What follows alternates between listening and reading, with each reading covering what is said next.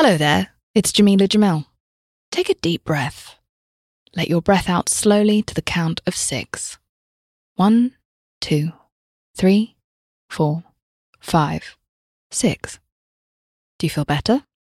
Well, on my podcast, I Weigh, this month we'll be exploring ways to tackle mental health and feel better with guests like Simon Sinek from the Optimism Company, therapist Vienna Pharaon, comedian Neal Brennan, and many more. Listen to I Weigh wherever you get your podcasts. Hi, peeps. Help Me Be Me takes hundreds of hours to create. If you get any value out of the work I do or it helps your life, consider a monthly donation. Even something as small as a cup of coffee helps me keep recording. To donate, please visit helpmebeme.com or visit my page on Patreon. Thanks!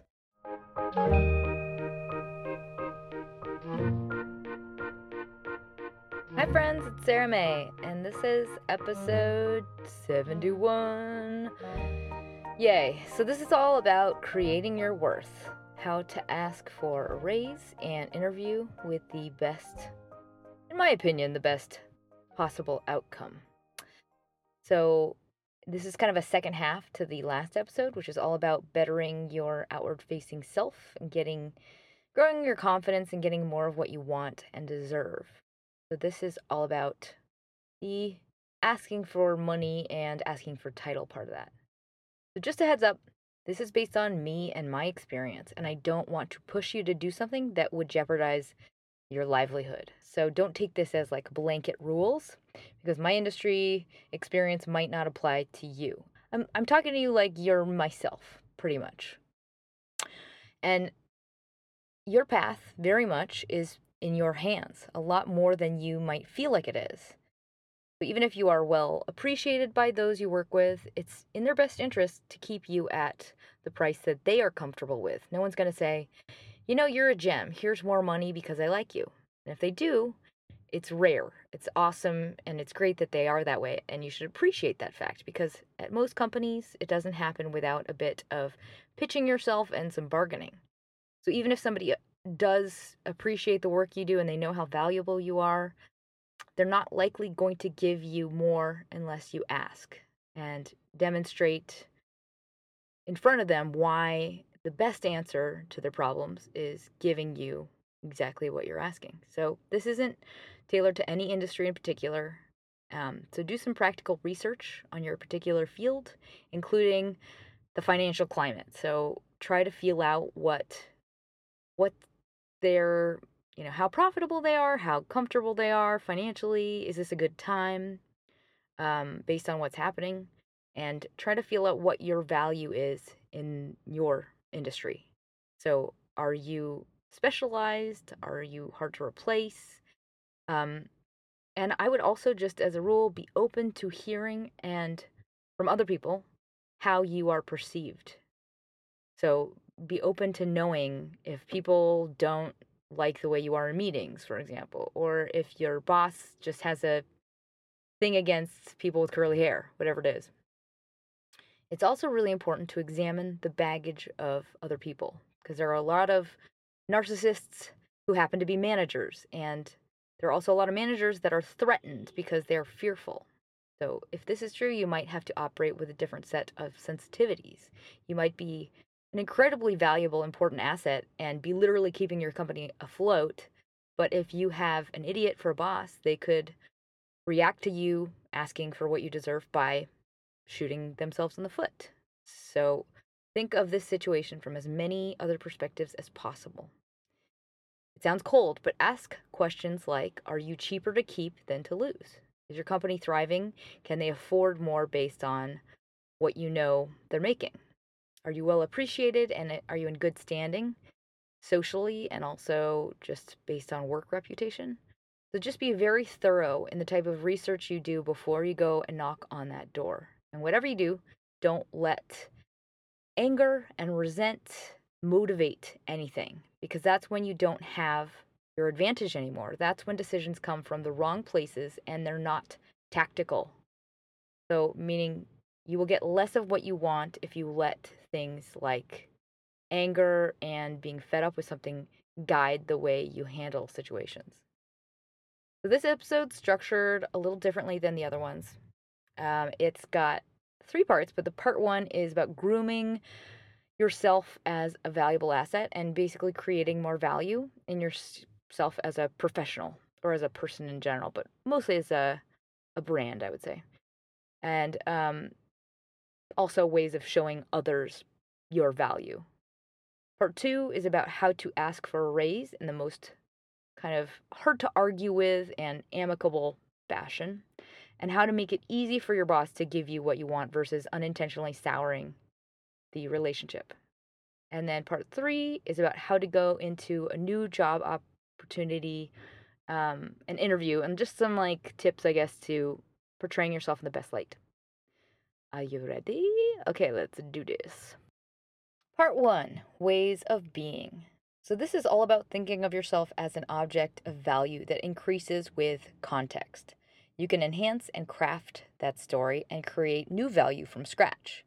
You don't have to have the Ivy League name or like a thousand popular companies.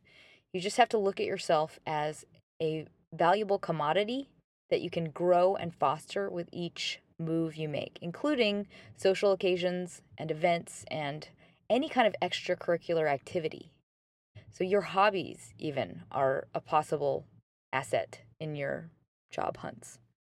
But I also want you to begin to think of yourself as uh, an object of value that's always increasing that value if you look at situations and environments that way. So looking look at everything in your life as an opportunity to invest more in yourself and your story. Like you your actual history as a person in all facets is adds up to your value as a hire. So you're constantly enhancing that investment by the way that you share your life with the world. There are a lot of people out there who are not more qualified than you are, but they happen to have a lot of skill in how they shape their self on paper. So much is about the platter you serve the meal on. Never forget that. So, as a general rule, always choose the better story when it comes to how you're presenting yourself and your life. I know, at least it used to be for me, the instinct was to sometimes be overly honest or self-effacing or humble in the way that you reported your the decisions you've made. So, I would say always tell the more empowered story always choose to tint things in the light that is looks better better for your path, the path you are describing to someone else. When you tell people something in a way that is too brutally honest or doesn't highlight the positive, you are asking them to care about that fact. You're asking them to be worried or have to think about the irrelevant details. So, by not shining your story up, you make a stranger have to work harder to interpret who you are. So, all of this comes down to who you are as a person now and if you are a match for that job. So, the point is eliminate as much as the dis- of the distractions from why you are qualified as possible. So, here are some specific ways of being. Number one, I think I have seven. Number one, think like a resume curate the image you portray. So, what do the little swatches add up to? For example, an extracurricular might say to somebody, they're passionate and they're driven and they're constantly trying new things. But those extracurriculars should be combined in the right way. For example, I used to have a resume that said I did both jobs in a partnership because I did. But that was not something that people wanted to hear because it was not the job that they were trying to hire for. They wanted they wanted to see someone that was one or the other, and I was really stubborn about it, but eventually I had to choose. What was the title I wanted most to represent myself? So if you are a jack of all trades creative type, in a lot of cases you get to choose your title and area of expertise based on what it is you like to do most and what you would want to do more of in your life. So thinking in that vein like what do i want to do more of in my life? What is what what what do i want to head toward as my title? Think of your life in this way. What else can you add to that story? So think of your social life in this way. What does a person that does what i want to do have in their social life what are the venues they attend what are the functions they go to what are where do they vacation and what do they do on those vacation vacations so i mean enhance yourself and the habits you have, including Like, what does your Instagram look like? If you're a creative person, your Instagram should look pretty exciting. Um, have actual enriching experiences and share those publicly. Make it clear.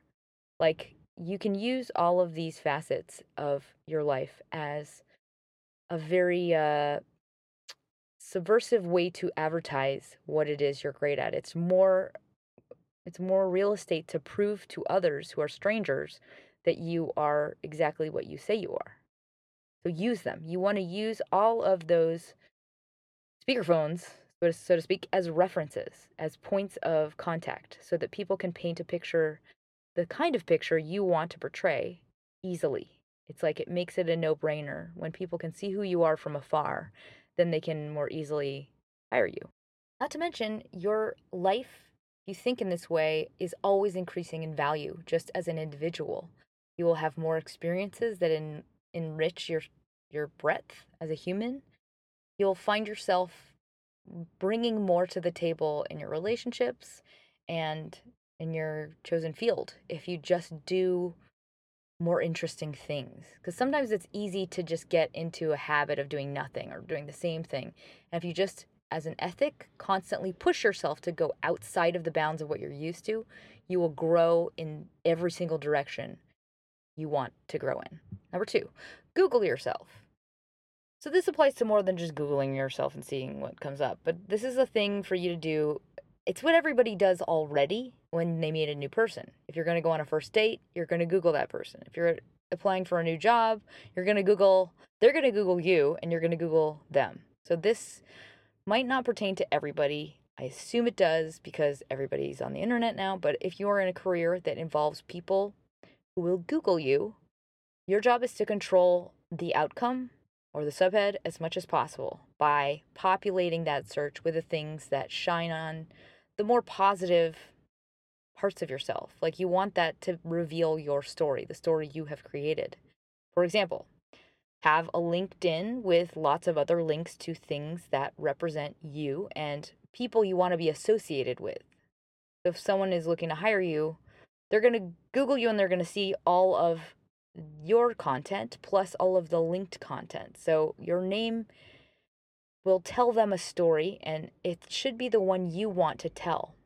And if you're not showing up at all, it doesn't matter as much, but it seems like it devalues you you as an individual. If you have nothing out there, it's almost like, wow, this person isn't really involved in culture. Like if you have no connection points, it's a little bit I would say adds a question mark to somebody that's meeting you as a stranger. So this is just what I believe you should do, but have a public Facebook account that you curate specifically for the public, an Instagram, a Twitter account, and any other site that creates a snapshot of who you are.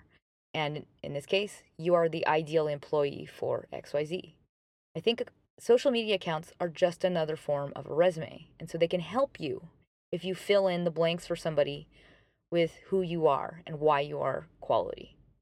So if you want to steer your path, curate the additions you want to make. So, for example, if you want to go into a new field, like let's say you want to get into uh, design, you want to be more involved in, you know, interior design work or something like that, make sure everything on your Instagram has beautiful interior design things.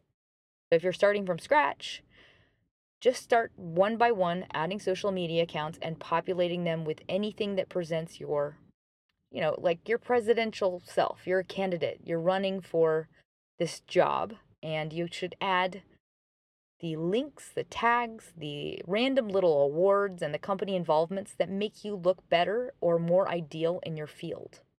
Like you want to look popular in your field to somebody else. And that means like you can start a track record from nothing. Like if it's if you're segueing from a totally different industry, it all starts by proving it with what you create yourself. So get a Squarespace website. I recommend them. I'm not paid by them. I use Squarespace. I think it's awesome. And just start to build it from there. Like evolve it and don't be afraid to share things before they're ready. Like people will you'll get more feedback sooner and it will reveal to you you're a stronger and stronger voice. It's really helpful to learn as you go because otherwise it's like never going to happen. You're just going to be hiding this thing that's not ready forever. There's never a time when it's right. It's just you just have to start. To start somewhere and put to start putting stuff out there, getting feedback. Number 3. Be in the habit of meeting people. And that just means be nice to people, start up conversations with people, go to functions, like if you're on the fence about going out, just go. You have no idea what random professional connection will arise down the line and don't write off anybody. Just be in the habit of talking to people, making conversation, being open and describing to others what you do best and what you're passionate about. Be nice to everybody. Never be rude to anybody because you have no idea where you are going to cross paths with that person again. It does not help to burn any bridge any anywhere at all, but especially not with strangers. Just converse at all dinner parties and social functions about who you are, be proud of that person as though it was a potential job opportunity. I find that most of the people I hire and also the people I have worked with or people have hired me have been through social channels. So be talked about and talk about your most exciting projects in the most uh, enthusiastic fashion possible. Be memorable. Like it's, I think it's helpful to be excited about something at all times, and it, that thing should reflect some facet of you that is something you want to grow. If you are asked to interview for something, go to the interview. Get as many job connections as possible, interview as, pos- as often as possible. Even if you're not ready to take that job or you don't really want that job, entertain the new opportunity and do it just because you like to meet people and you want to have new connections. It's just about having contacts. You have no idea where people will move to in the future. So it's it's all about just knowing people. Period. Number 4. Be in the habit of knowing your value, meaning just be in touch with what other companies are available to you and other jobs you could possibly do um, I think another benefit of interviewing often is just being able to find out what's out there, like what other opportunities there are, what other job descriptions there are, what are other companies doing, and also where else could you go if you if you wanted to make a leap, and just having a constant sense of your value in the outside world outside of your company, I think is very uh, it makes you a lot stronger it'll shine through in your confidence. If you've been on, like, let's say you go on in one interview a month, it'll change the way you relate to people you work with because you'll have solid footing.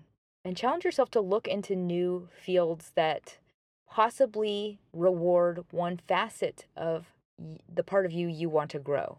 For example, when I started directing, I started interviewing at places that might invest in me doing more directing and that was just a priority or something I enjoyed. So that was the reason to look into totally different businesses because that's, you know, you never know. If you're a people person, don't be afraid to look into jobs that just have that component. You get to work with a lot of interesting people. Okay, number five. You don't get if you don't ask. So, this is basically just be in the habit of asking for more. Be in a habit of asking for promotions, for a raise. And I don't mean like every day, I just mean like make that something that you do. And even if you don't like having those conversations, nobody does. But every time something happens in your workplace that gives you, um, that spotlights you and how you're a quality uh, asset, use that moment to leverage use it to ask for the next level. It never hurts to ask. I don't mean like annoy people, but like you won't get far as far as fast unless you're constantly asking. Number six, invest in a good track record. And that means professionally and personally. Just be good with your word, be consistent with your word, and don't engage in unnecessary drama. I know it's one of those things that doesn't seem relevant in any given time, like whatever interpersonal problems you have at any given company, but it's never a good idea to have drama with anybody. don't burn bridges, don't get into conflicts with coworkers, always leave things on good terms. You will absolutely run into that person again one day and just assume that. Even if it doesn't happen, there's a strong likelihood it will happen. And it's pointless and it's not fun to have any bad blood with another human. So just keep your nose clean. Also, it's really important that you build a history before you ask for a raise. So if you're at a new job, build the right history that tells the right story to others around you, that you're well liked, that you are a positive asset, and then make sure that everyone is aware of the work you do. So there's ways to make sure that you're updating people on the exciting things that have happened that have been thanks to you. Um, and make sure you're always uh, able to be relied on. I feel like you have, if you set up a habit of being great and making things easier for people and you prove your worth, then when you do finally ask for a demand, it's there's very little they can do to argue with you. So make sure your track record provides as little conflict for your superiors as possible. And that includes just other people liking you and you being nice to be around. Part two asking for a raise or a promotion. So, in general, you have the most leverage related to pay before you start the job. So, if you know you're going to be happy at a certain amount, say that amount before you start the job. Don't hide it because it should be something you're comfortable with and you will be comfortable with for the next few years, like at least for a year. So, if you're afraid of doing that, um, it's harder to make a bigger leap year by year. So try and negotiate that up front if it's possible. If you are afraid to ask for a raise, let's say you are a very conservative person and you don't like to make power plays, like asking for more money, join the club. Neither does anyone. It's super awkward and it's scary and it makes you feel unworthy immediately, but it's it's not personal. It's never a personal conversation. It's professional. And once you take your fears out of it, you will see that the person on the other end of the table is looking at this as a purely business exchange. It's not about that person and their money, it's their margins, and it comes down to kind of an equation. So take your feelings out of it, leave them outside of the office when you have this meeting. If you know that you are motivated by fear and staying safe, then I would con- encourage you, especially, to push yourself to ask for more.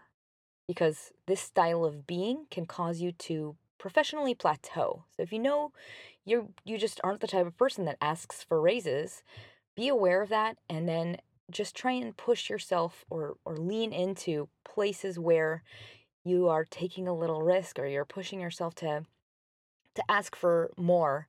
Like try and just test yourself in other areas and know that this is an issue issue for you that you in particular have to get more comfortable with. So, including unknown outcomes. If you are not comfortable with unknown outcomes, like try practicing with other things and embrace I don't know what's going to happen, like in, in as many areas of your life as you can, just because I think you can train yourself out of being fearful and conservative. And I think when we live from that place, when we fear what others will think or do, or we're stuck in trying to figure that out, usually we talk ourselves out of trying things or asking for things, and we never get the things that are actually waiting for us. So it's usually when we talk ourselves into accepting less than what we know we deserve, and that's you hurting you. It's got nothing to do with any boss or anybody, and that is something that needs to change. So if you know that's your pattern, be aware of that and start to train yourself to grow in that direction. So, if you think you deserve a raise, then I think you should ask for it. And it's not about having necessarily a milestone, it's just if you feel it and you're getting unhappy and frustrated, bring it up. And don't wait around for somebody else to see you're frustrated or see that you deserve a reward because they're thinking about them. They're thinking about their life, their money, their what they have to do in a day. So it's it's also not in, in their best interests to give people money. And unless they're, you know, great bosses and they know the cl- the climate of their company and they are very committed to keeping good people, but that's pretty rare. I would say like really, really amazing bosses do that. But even then, it takes like usually going up to many rungs above them to get other people to agree with them. So, in general, just always be looking out for yourself. And if you don't ask, you don't get. I will just caveat that if you feel like your boss might be looking for a reason to let you go or the company's downsizing, then I would say don't push for a raise right now, unless you have a viable backup. Know that you are the one who creates and shapes your own value in the eyes of others. And the way you start getting more value is by telling people you deserve it. If your company is maybe giving other people promotions and raises next to you and you feel resentful about that, know that that is not where your focus should be. Comparing yourself to others is not a healthy habit because there is no official answer to your value. Therefore, it's just, it's separate, it has nothing to do with you.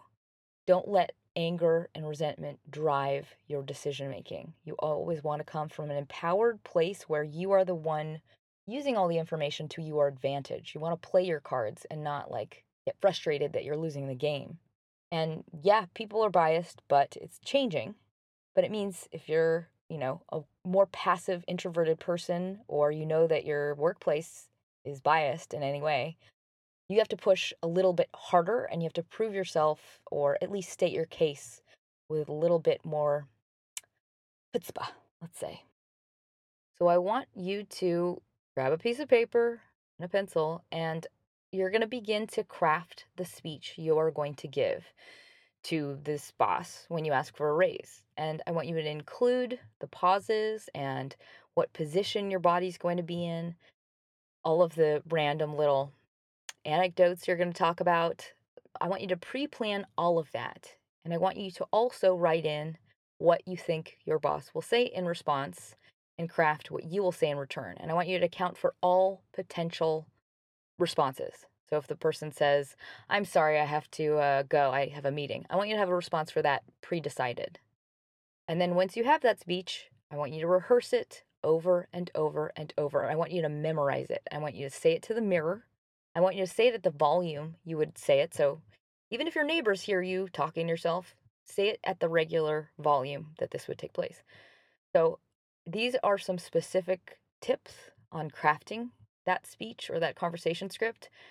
And this is just based on what I would tell anybody that works under me, or if I would tell my younger self this. So I want you to interpret it based on your industry. Um, but don't do this conversation over the phone and unless you have to have to i feel like a really important part of this conversation is body language eye contact and being able to use all of those elements as a way to tell the other person where you are mentally. It's a very powerful tool to have. So do this in person. Don't text this, don't email it. This is a conversation that's much better done in person because it's a lot easier to say no from the other side of the computer because you don't have to sit with the uncomfortable silence. Here we go. I think I have six ish or seven, maybe. Number one, anticipate their needs. So think of yourself from your boss's side of the equation. This is a great way to prep yourself for the talk, but really get into their mindset. Think about what are their fears. When you come in their office and you say, Hey, can we talk? What is going through their mind? What is helping them come out of that place of fear? Like they're probably rushing through like all the scenarios and like, what is this going to mean for me? What is this going to cost me? what do I have uh, access to that will get me out of a situation if this person is quitting? So figure out what they need, what they want most when you start this conversation. For example, they want to not have to disrupt business as usual. They want to not have to be like basically held at gunpoint for a shit ton of money. So think about all of those elements and know exactly what their needs are from the conversation. Number two, time it right. So, timing is a huge part of this. It's really important in the way somebody sees you, it's also important in them understanding your value. So, if you have just had a very big success, that's a great time. If it's very public, people congratulating you, that's a perfect time to have that conversation. But know the stakes based on the timing. Be aware of external factors as much as you can. So, know if things are maybe if they're really stressed out at home or if they have been worried about something really stressful related to the company. Maybe they might be um, trying to hire some new people. Is their mind not on you for a specific reason? Are they going to be annoyed? Are they going to have like a pre built excuse for you based on other stuff? Also, don't do it on a Friday. Friday is like the day when all the judges say, You're guilty, I'm out. Because it's basically you have a reservoir of tolerance and rational thinking, and it runs out in the second half of the day. It's for everybody in the world, this is true. So on a Friday afternoon, you are uh, something like 500 times more likely to go to jail if you're being heard in a criminal court. Don't quote me on that stat, but you get what I mean. Pick your timing right. Pick a time when everything's going well, this person's relaxed, and you have a smile on your face. Number three, use whatever cards you have as an advantage. But don't leave any of those out. I believe in thinking of these things as a card game, and you have to take as much risk as you possibly can while knowing you have a safety. So, whatever you have in your hand, you want to play it. You want to play it right. You don't want to give them all away. You want to you don't want to use the same cards over and over again to the point where they're like, "You're bluffing." You have to do this in a way that is not A, not lying, like you're not completely holding them hostage, and B, uses all of the points of truth that you possibly can that will leverage your position in this game. So, like, if you have a secret bonus card, you want to use it in this situation. So, that's just to give you the best advantage coming out of that conversation. Um, and that'll give you the most control in the outcome. So, that includes if you are willing to take a leap, if you're willing to move jobs, that gives you ultimate control. And you can't play that multiple times. Just save it for when it really counts. So, in other words, just don't bluff unless you are willing to make a move if your boss calls you on it. So, have other offers ready and have other job ops that you can call up as reference for why you are so valuable. And if you have been, you know, passed over for a raise two times in a row, that's a card. If you have been um, steadily successful as an employee there, that's another card. If you have like a number of hours you worked consecutively in, like, let's say a two month period, that's a card. Like, have all that stuff ready and be able to recall it in like a really casual, matter of fact way. Like, well, I did this and I, you know, worked a thousand hours last month, and da, da, da, these are all reasons that it's obvious. Number four, always come from the positive. This is so, so important.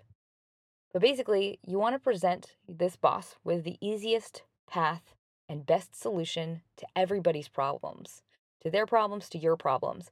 And that is to make you happy. It's just like if you have, you know, you're presenting five five different roads to go, the easiest and best option, the best, happiest, most positive option should be for them to make you happy. And you want to lead with the fact that you will be happy. And all they have to do is give you this one thing. You want them to feel good about promoting you and giving you more money. So, to do that, craft what you're going to say based on everything coming from the positive. So, the worst thing you can do is go into the conversation listing why this job sucks, why you've been uh, like treated badly, why you're unhappy, why you shouldn't be taking this, why this place is not up to snuff, etc. You have to explain why you are such a great asset, why you're, you're so valuable to them, and explain your reasoning based on why it would be only greater, only more good stuff for them to give you a promotion. So I really want to do more great things here. I want to do more of what I've already done. I love this place. I have so much more room to grow. And for me to do that, I mean, I really need to feel like I'm con- continuing my path. Like I need to be supported back because I really want to invest further in this place. Like everything has to come from all it takes for me to continue to do all this great work and more is this tiny thing These are the things I've already accomplished here. These are all, this is all the value you've gotten out of me thus far.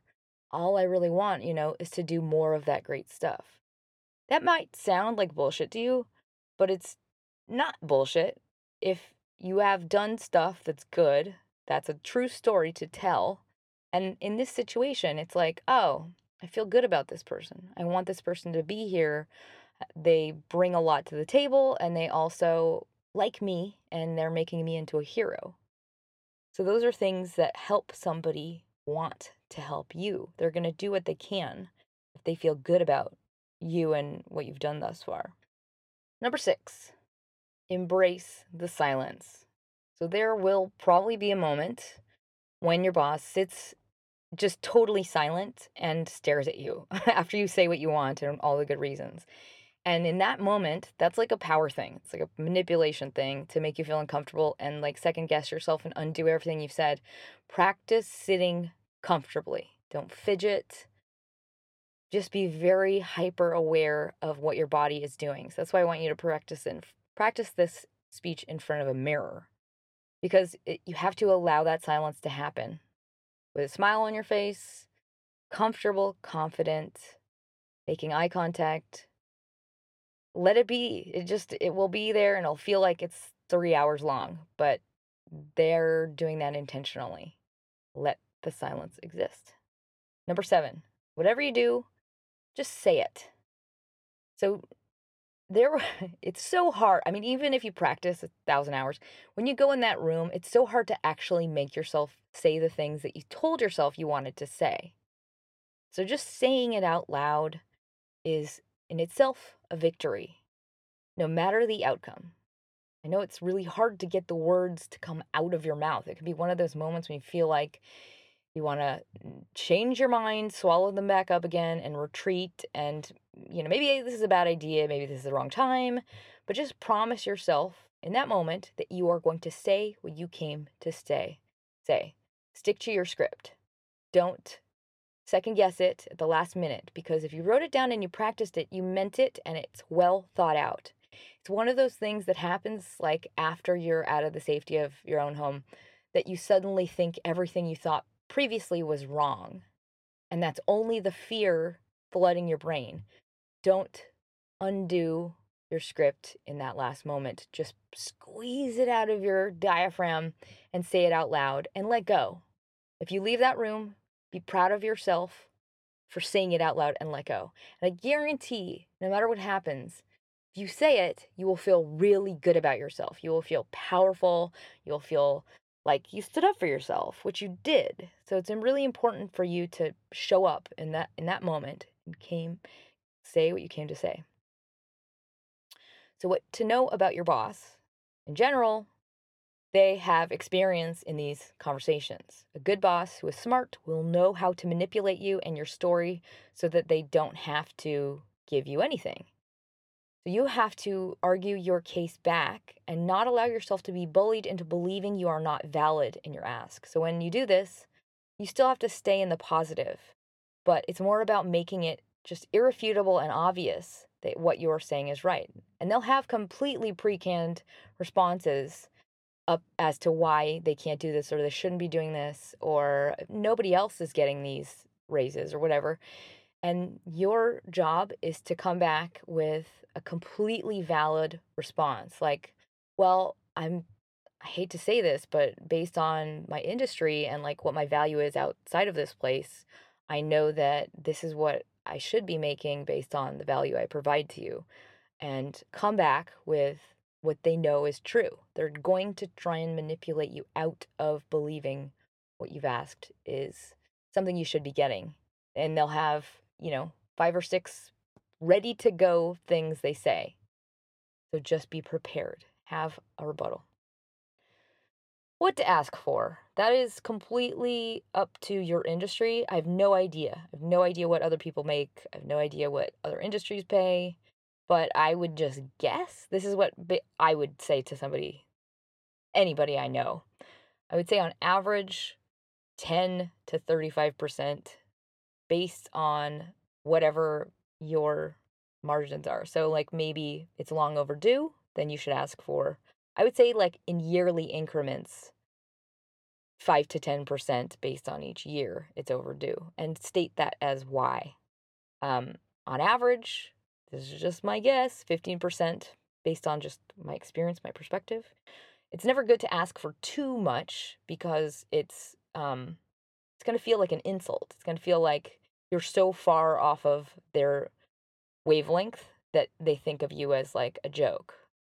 There is a happy middle. So you want to be on the same page somewhat, but you want to be right above that just by a little bit. If you're in a really good place, this is long overdue and you're in good standing, you know you're valued, and maybe you've been strung along for a long time, ask for more and explain all the reasons why. And it really helps if you really want to make a big leap, it really, really helps to have other offers on the table that you can use for leverage. That's when people will usually meet you, is if you have another offer that's at the amount you want. And if you don't want to take that other offer, don't use it as don't use it as an ultimatum, but just explain it as a reason why you know you're worth this amount. Money is just a concept. It's not your worth. It has nothing to do with you as a human. It's just an object that can be negotiated and moved up and down and it I would not take it as something personal because it has the power to distract you and confuse you and make you feel shitty and it can draw your focus and away from what it should be on, which is doing more of what you want to do, being happy. It's not the end goal.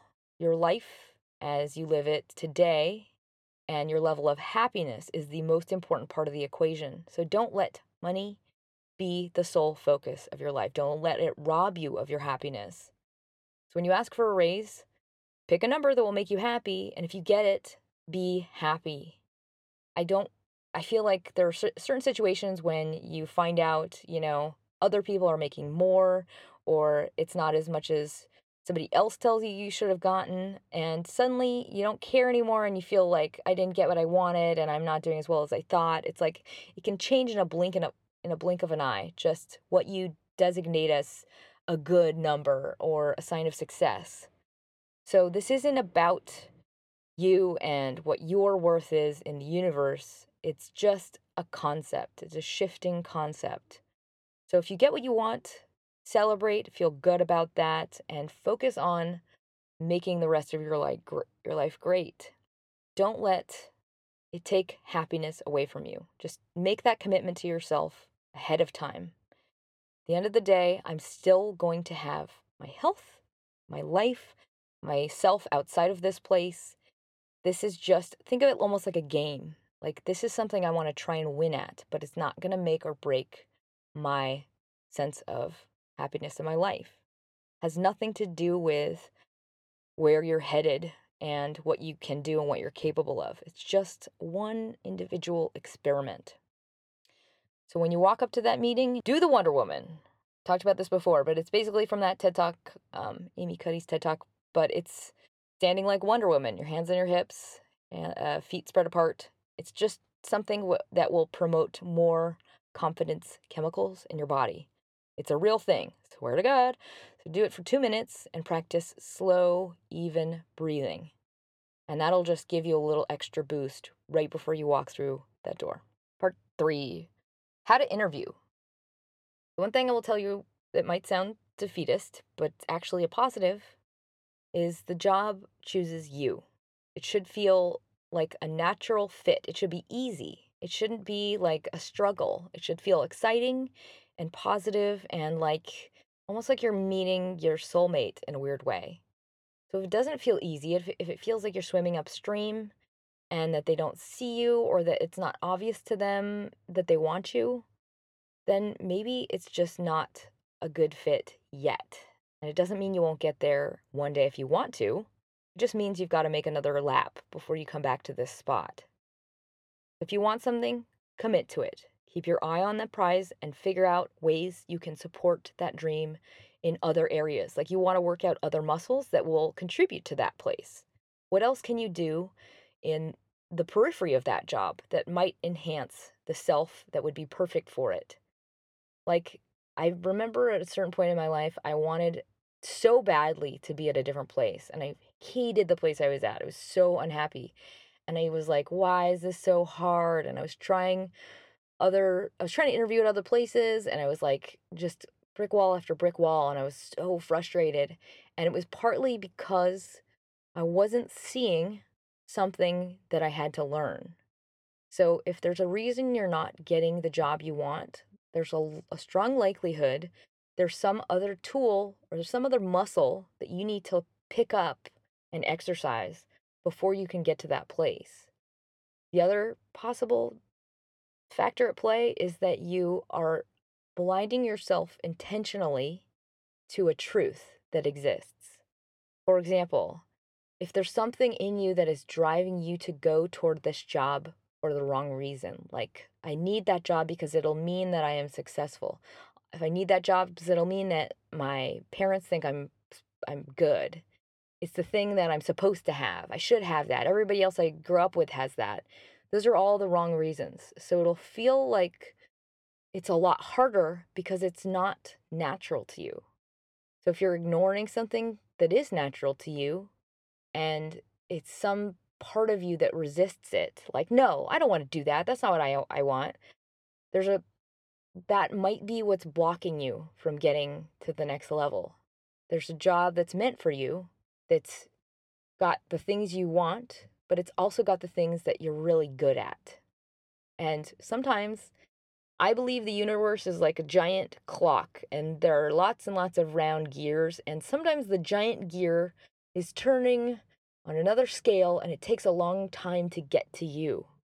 So, all I would say is when you go and interview, don't give up on the thing you want. Just keep trying like like you're trying to find a beam in a wall. it's probably a bad metaphor because you're going to put holes in the wall. But if you're trying to find a beam in a wall that's going to stick, you've got to keep hammering away. You've got to keep making new holes until you find that beam because sometimes it just takes like feeling around a little bit in the dark. It'll eventually become clear. It just might take a while. So don't give up. I mean, don't give up like five years, don't give up. And longer than that, actually. Because at the end of the day, this is your lifetime. Your path is altered forever. And it, all it takes is the one job, the first job in the industry you want to be in. And then your path is already set then you meet all the people you will work with forevermore and you will find the next you'll have the first thing on your resume that'll get you to the next lily pad so stay the course if you want something keep going toward it and if you are losing steam and you don't really like it anymore like that's one thing you just don't want to do it anymore then i think you need to step back and say like well what do i what makes me happy what does reward me what is something i want to do i think also I'm getting on a tangent. I was going to go through a bunch of other stuff, but I'm going to finish this thought. Would also say when you are doing something because you want that thing, just because it will mean something about your value to you, that is when you lose stamina and you also feel an incredible amount of depression. That's not what you want to do, is place that burden on your shoulders. Like, I think all of this should be like a fun game and an experiment and let go of the outcome. And if you look at things that way, they're not allowed to crush you. They're not allowed to level you as a person. They're not allowed to tell you you're not worth anything.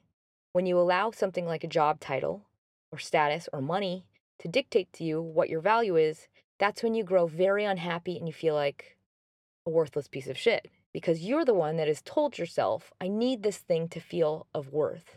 That job, no matter what it is, is not allowed to designate any kind of value to your person, period. So you need to work on training yourself to not put so much pressure on this thing in that way. It's not helping you get it either. It's also taking your enjoyment out of the actual thing itself. Like if you like your job because you get to work with people and you're making it about, I need this thing because that'll mean I'm successful, you've taken all of the point of it out of it. You've taken it away from the good part, which is working with people. So never lose sight of why something is a good thing in your life. Never lose sight of why you're doing it. Keep it in that box. Don't allow it to sour the rest of you. And as soon as you do that, it comes out of you as confidence. It just looks like a very stable, confident, self loving person.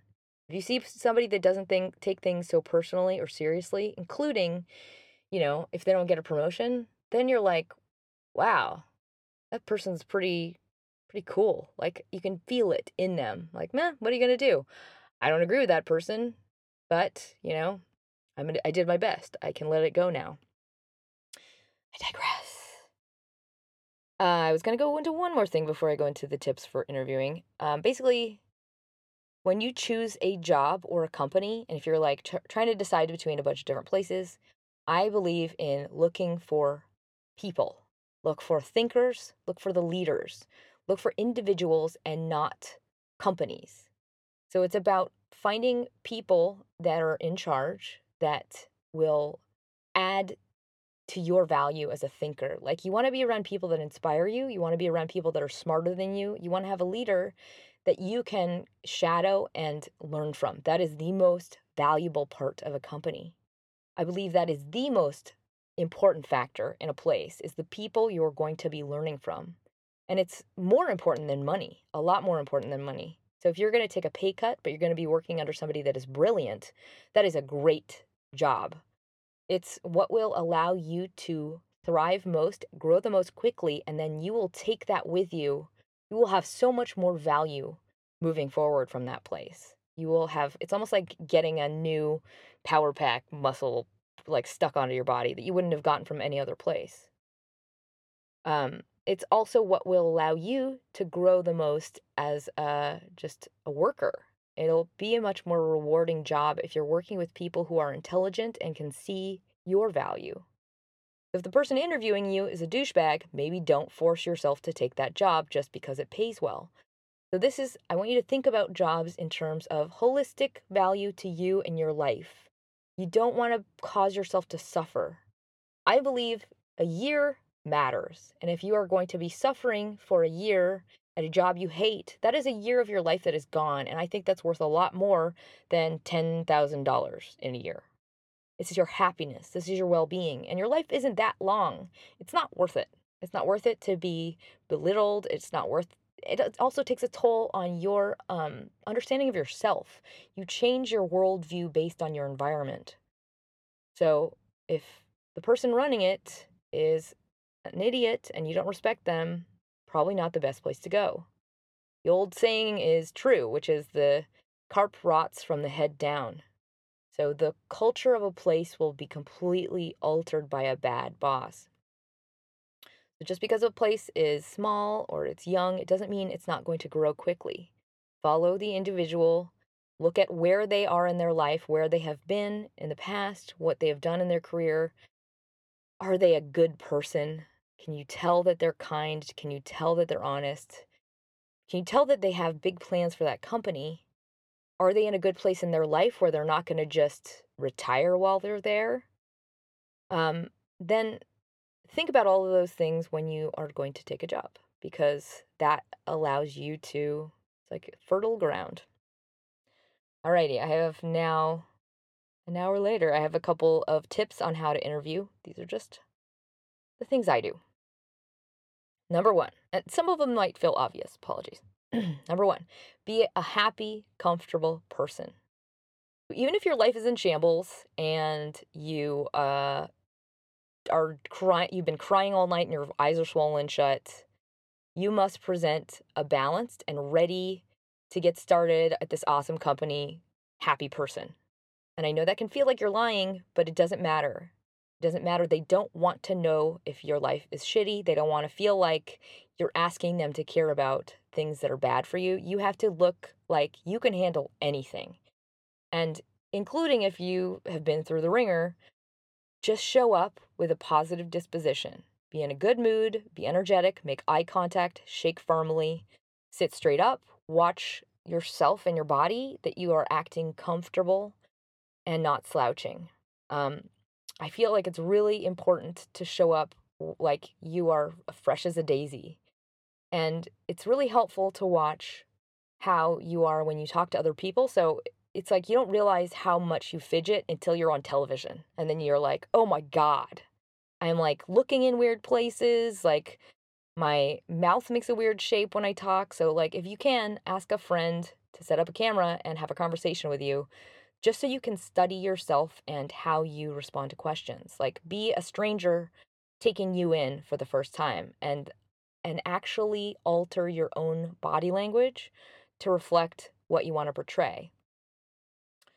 For example, I have a specific kind of tone that to some people sounds like I am being um I'm mocking them. Like I I'm very direct and I'm also sarcastic. But some people take that as me belittling them and I have to like just because I know that I have to not do it around certain people because it's usually men for some reason like um but there's certain tones that I think you don't realize they are heard by other people in a certain way. So it's up to you to be overly conscious of that and portray like a completely confident, happy, healthy, energized uh, person that's that would be a great addition to this company. I also like to um, practice complete, completely consistent eye contact and physically remaining calm, which is really hard to do. There's certain people that like do power things where they keep complete eye contact and like it can be a little bit intense, but practice doing that without flinching. Just no one should be able to read your mind. You want to be almost presidential in that way. Number two, craft your story to their needs. Craft your story to the story that will fit this place also. Just think of each interview like it's a date with a celebrity and they want to know why you like them and want to be with them and what your favorite movies of theirs are and you you want to craft the reason you're applying there based on what you know they want to create at that company. They don't want to know anything other than what you bring to the table for their job opening. So the enthusiasm is an important element, but make sure you're t- tinting your story to be all around things that will help their job description. So, for example, like just basically don't be completely honest and to like a uh, you don't want to make them have to work too hard about figuring out what the things you're saying mean for them. Like um, if you go there and say like what I really want to do is direct and they're like uh, you know a tax accountant they're going to be like why are you telling me that? Like why are you here? That is like a turnoff to them because it's like you're telling me you don't really want this job? Like you want to say everything that supports why you are what you're bringing to that actual description for example i was writing to literary agents to find an agent to represent me and i had to spend hours researching each person and the things things about them as a person and their career which took like a week per person so I want you to do this with your interviewees, interview, interviewers, sorry. So know something about them personally, know something about their achievements in their life, their hobbies, where else they've worked. Know as much about them as possible. You don't have to necessarily say it.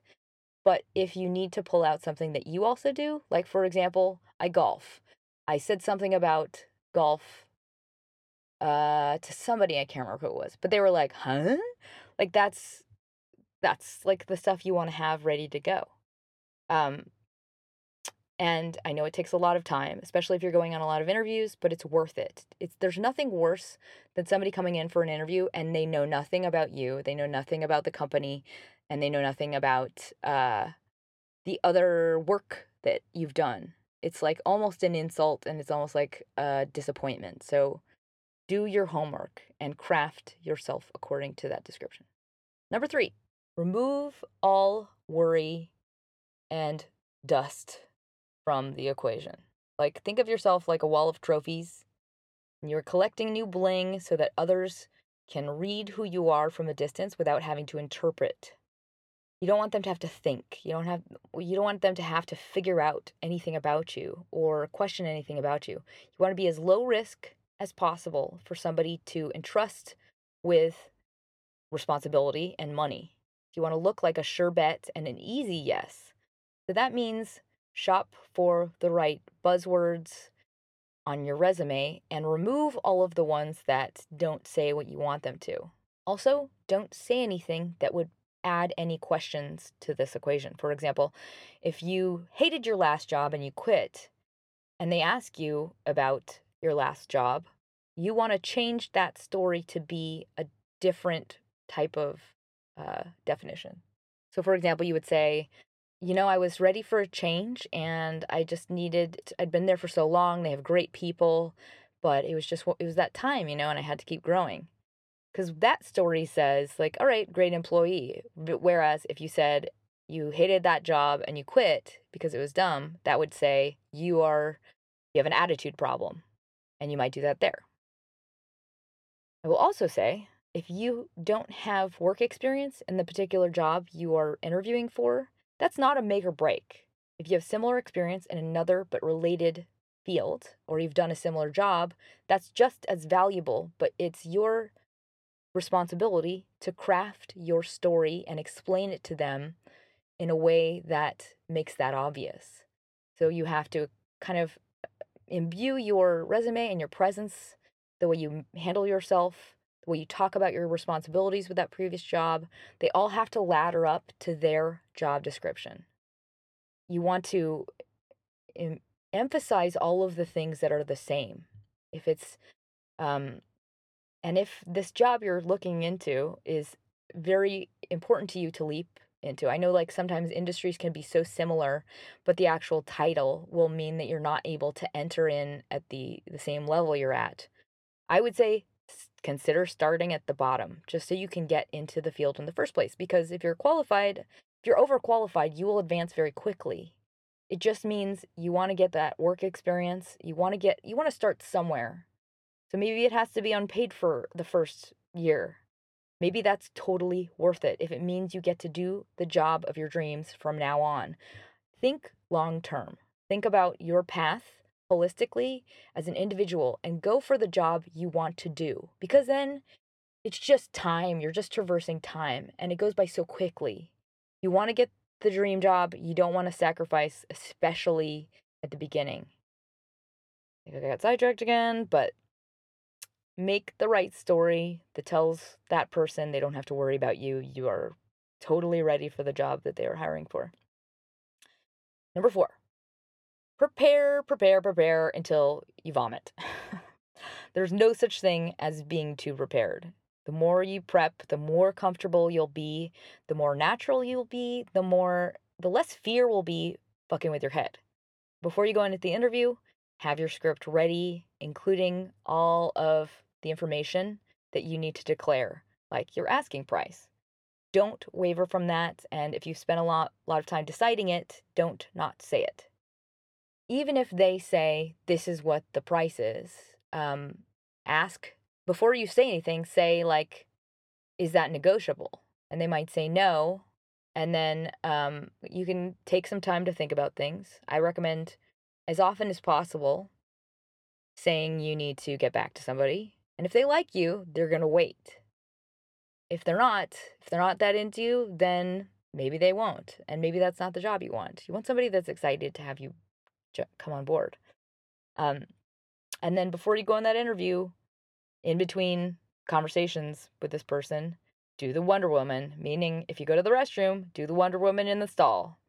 Why? Because your confidence is a big factor and it'll help you think more rationally when you're freaking out. So don't waver. Have all of the answers that you know are going to come up ready. And just remember you are qualified for the job and no matter who you are you are you would be a great hire for a company. You just have to know that yourself. Don't allow somebody else to intimidate you out of your understanding of your own worth and don't let the fear guide your actions. Come from the empowered position.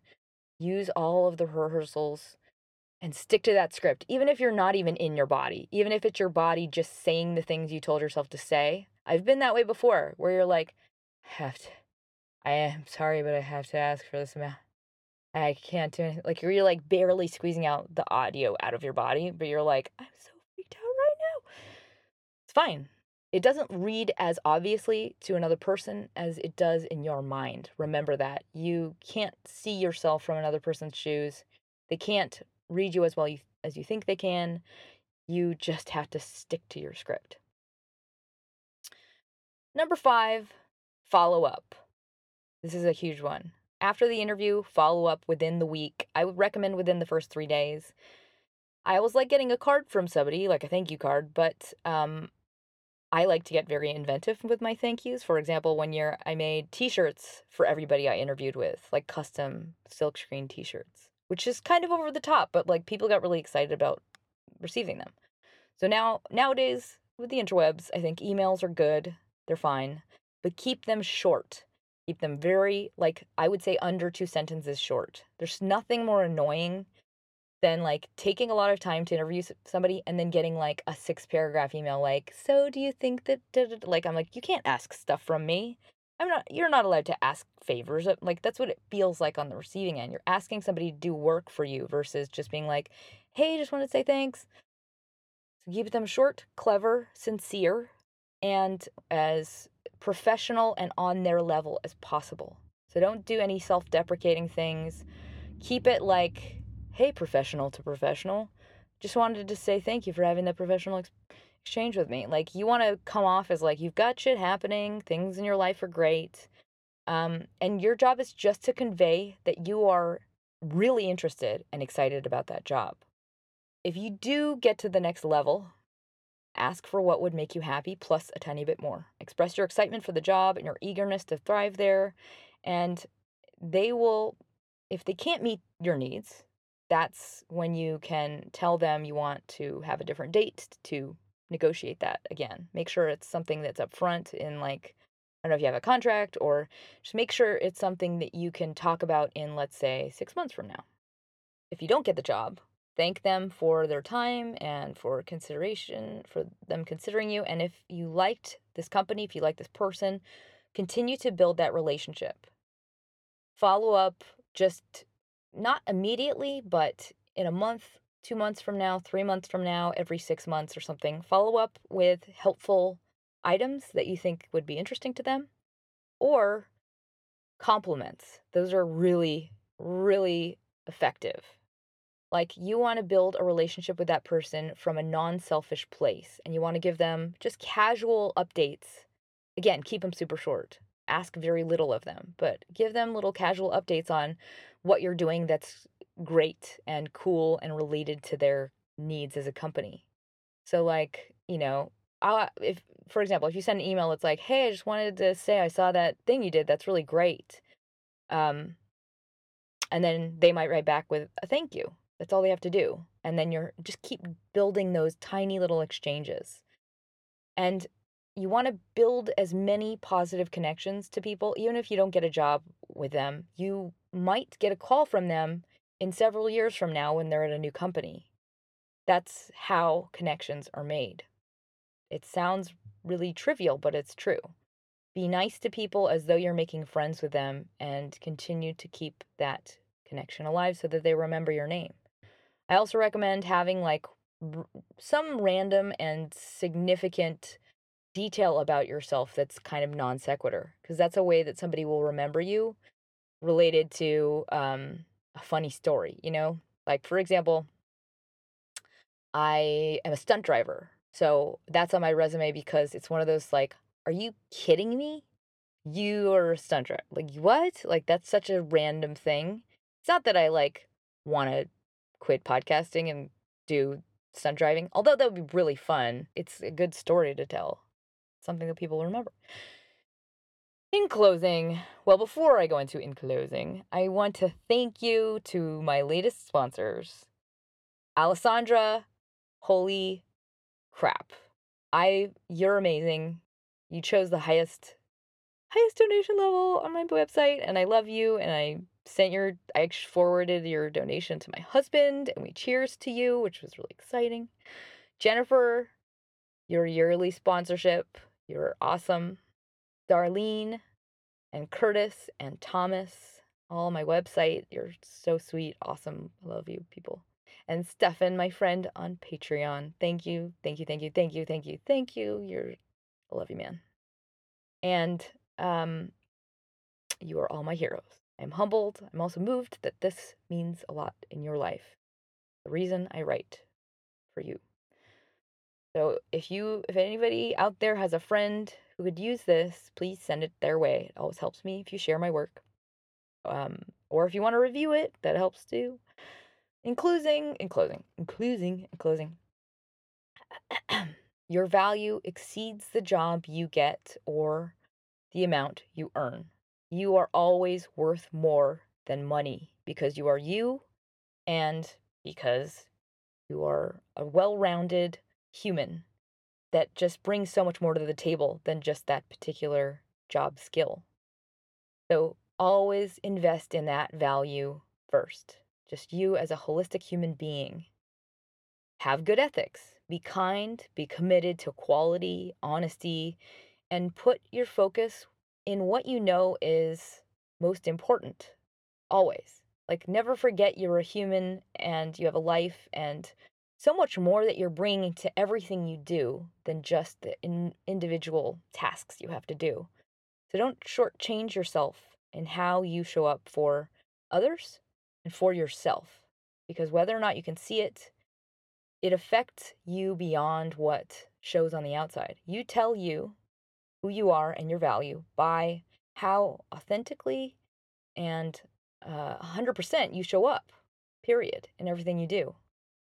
You will know it. No matter what shows to other people, you tell you your own worth by how much you invest in the quality of what you do with your, your life. So just think in those terms. Who do I decide to be as an individual? Like, what is me? What does the company of me do? How does the company of me handle this task, no matter what it is?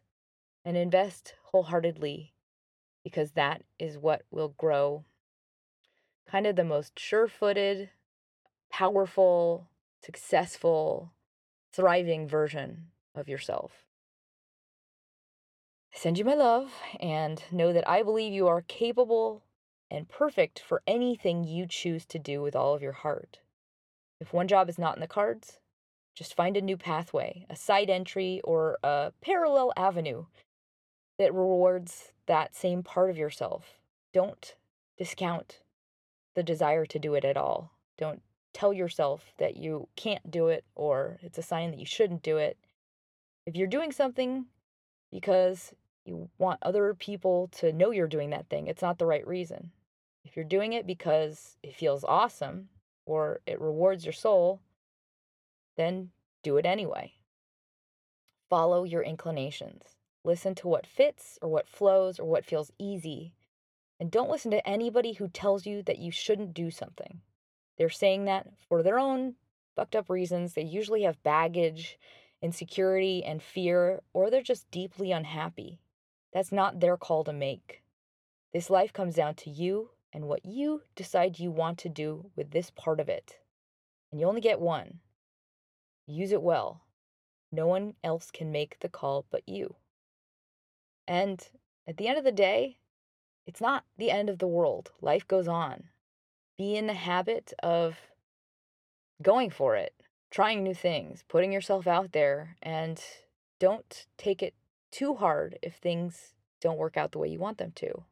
Because each time that happens, you just grew a new muscle, a new kind of strength, and you had a new experience, which in the long term of your life is worth so much more you just grew value in the asset that is you as a person.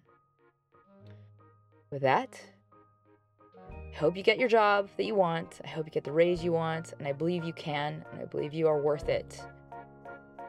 Have confidence, have faith, and smile.